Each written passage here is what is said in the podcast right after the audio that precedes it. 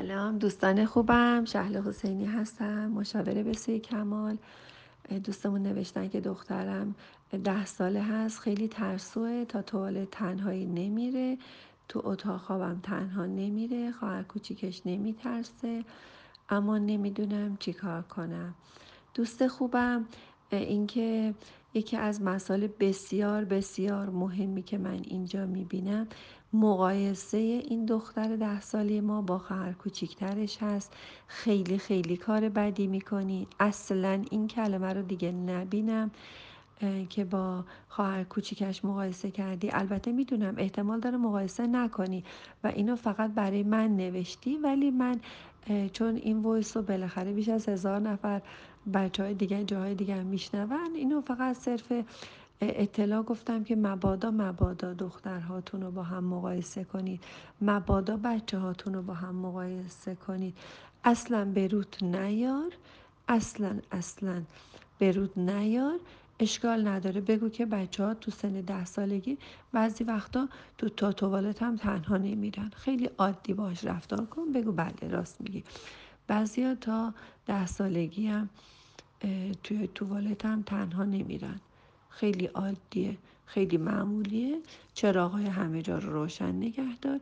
وقتی می‌خواد بره توالت صداش کن مثلا بگو نازی نازی نازی نازی. یا مثلا مانا مانا مانا مانا. بگو هر موقع ترسید بگو من هستم.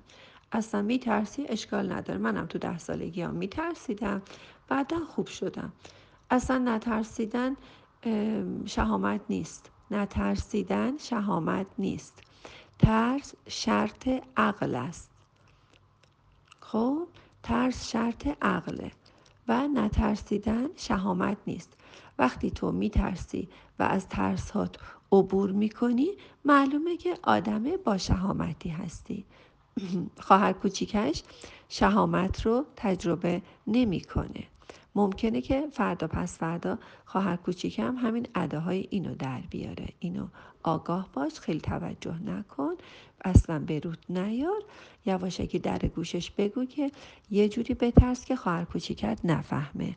اگه میترسی در گوشم بگو یا یه علامتی داشته باشین. مثلا انگوش کوچیکش رو تکون بده.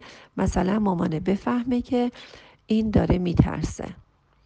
هر موقع انگوش کوچیکش رو نشون تکون بده بفهمی که داره میترسه. یا مثلا یه علامتی بین دختر ده سالت داشته باش مثلا هر موقع دست چپش بره به گوشش یعنی که من میترسم. همون دقیقه شما میری پیشش و تموم میشه ترس. اصلا هیچ اشکالی نداره. و هر بار که از ترسهاش عبور کرد یعنی شهامت رو به دست آورد ده سالش سواد داره. بیا تو دفتر خاطراتش بنویسه. هر روز تو دفتر خاطراتش بنویسه که امروز در مورد ترسم چه حرکاتی رو انجام دادم.